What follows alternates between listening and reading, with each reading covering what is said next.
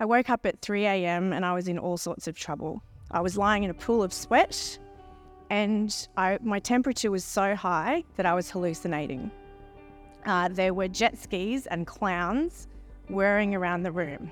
The clowns weren't on the jet skis, which was a bit confusing. Um, jet skis and clowns, that's a weird combination, but we'll probably let a professional ana- analyze that later. Uh, then all of a sudden, I got very, very cold, like ice cold.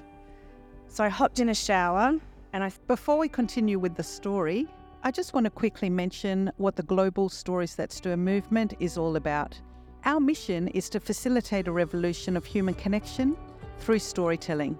And you're helping us with that right now by listening to this podcast. If you love this podcast as much as I love you, then I'd really appreciate it if you'd jump onto your favorite podcast app and give us a rating and review. And by the way, five stars are much appreciated. Thanks so much. And now to stir things up. I would much rather do 90 minutes to 5,000 people than 10 minutes to you guys, trust me. So I'm a little out of my depth. Um, but welcome all you non state of origin fans. So we're here tonight to talk about intuition. So intuition is, I guess, the ability to know or understand something without the need for critical conscious reasoning or logical analysis. At least that's what the way that ChatGPT defines it.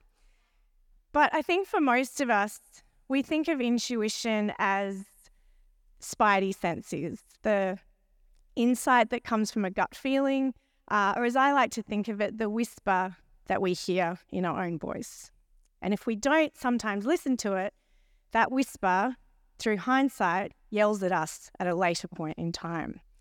So, tonight I want to talk about intuition and how a series of intuition, intuitive decisions led to saving my life. So, on Friday, the 12th of November 2021, I went to hospital with dehydration after what I thought was a 24 hour really bad bout of gastro. So I get to emergency at our amazing Noosa hospital here. We're very, very lucky. And I had one of those amazing anti nausea injections, had a bag of IV fluids. I napped for 20 minutes in emergency, woke up, felt 100. Got sent home, woke up the next day and went for an 8K run, as you do, actually against my intuition. That night, I went to the Sunshine Coast Business Awards, which is a very fancy event with some of my friends who are here tonight.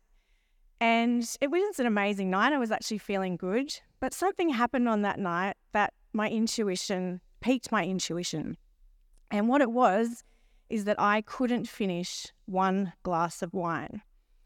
Now, for anyone who knows me, they will tell you that would have piqued their spidey senses too. So the next day, which was Sunday, I woke up not feeling great, but by the end of that day, I was feeling very ordinary and I'd kind of just crashed in a heap, which I put down to stupidly going for a run after having gastro. So I went to bed pretty early, I woke up at 3 a.m. and I was in all sorts of trouble. I was lying in a pool of sweat and I, my temperature was so high that I was hallucinating. Uh, there were jet skis and clowns whirring around the room. The clowns weren't on the jet skis, which was a bit confusing. Um, jet skis and clowns, that's a weird combination, but we'll probably let a professional ana- analyze that later. Uh, then all of a sudden, I got very, very cold, like ice cold. So I hopped in a shower and I sat in that shower until my skin was burnt, but I still couldn't get warm. So my intuition was not whispering at me at this point. It was saying pretty loudly, you probably need to go back to hospital. So I crawled back to bed to find my phone, but I passed out before I got to bed. Now, what happened next is a mystery that may never be solved. So, for those of you who know me, you know that my phone's never uh, on a ringtone. I have an aversion to ringtones. It's always on silent. So, when I woke up at 5:30 a.m. to my phone ringing, it was really confusing, even in the state that I was in. I answered the phone, still wondering if I was dreaming, and it was the hospital. It was one of the doctors from the hospital because, unbeknownst to me, on the Friday night when I was napping, they'd taken a blood test. And the main emergency doctor, her name's Carly, had looked at the blood profile, looked at my results, and thought her intuition told her that my inflammatory marker looked a little high for gastro. So she, unbeknownst to me, had sent the bloods off for an extra culture test to detect bacteria, which takes 48 to 72 hours.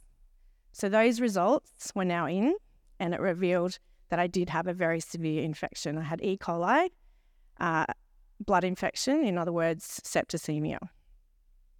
So the doctor said, Amanda, you're very unwell, aren't you? And I said, Yeah, how do you know? That's weird. She said, I'm sending an ambulance for you because we need to get you straight to hospital. So I arrive at emergency. A team of doctors swarm on me, and the urgency and panic that was in the room kind of got me a little worried. I was pretty out of it. I was very unwell. I was still hallucinating. And they hooked me up to four cannulas two in each elbow, two in each hand, and they literally were just hooking me up to every antibiotic they had. The doctor then came in and said, Who's your next of kin? Do you have your affairs in order? I didn't even know what that meant. Now, many of you in this room know that my next of kin is Chris, who's actually your last speaker tonight. Um, he's not going to be any better than me, just so you know. We're we're both speakers and we're very competitive. Um, so you may be thinking at this point, where the bloody hell was Chris? Well, Chris was actually stuck in a lockdown in Melbourne, so couldn't get to me. So to cut a long story short, 48 hours later, no antibiotic was working. And they rang Chris and said, nothing's working and we're out of options and we're hours away from organ failure. Now, that night, you thought this was going to be the uplifting start to the night, didn't you? Um, it does get better, trust me.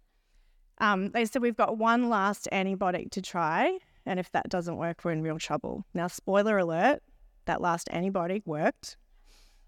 Um, thank goodness. And that night I learned um, it's amazing when you're facing looking death uh, square in the eyes, how simple everything becomes.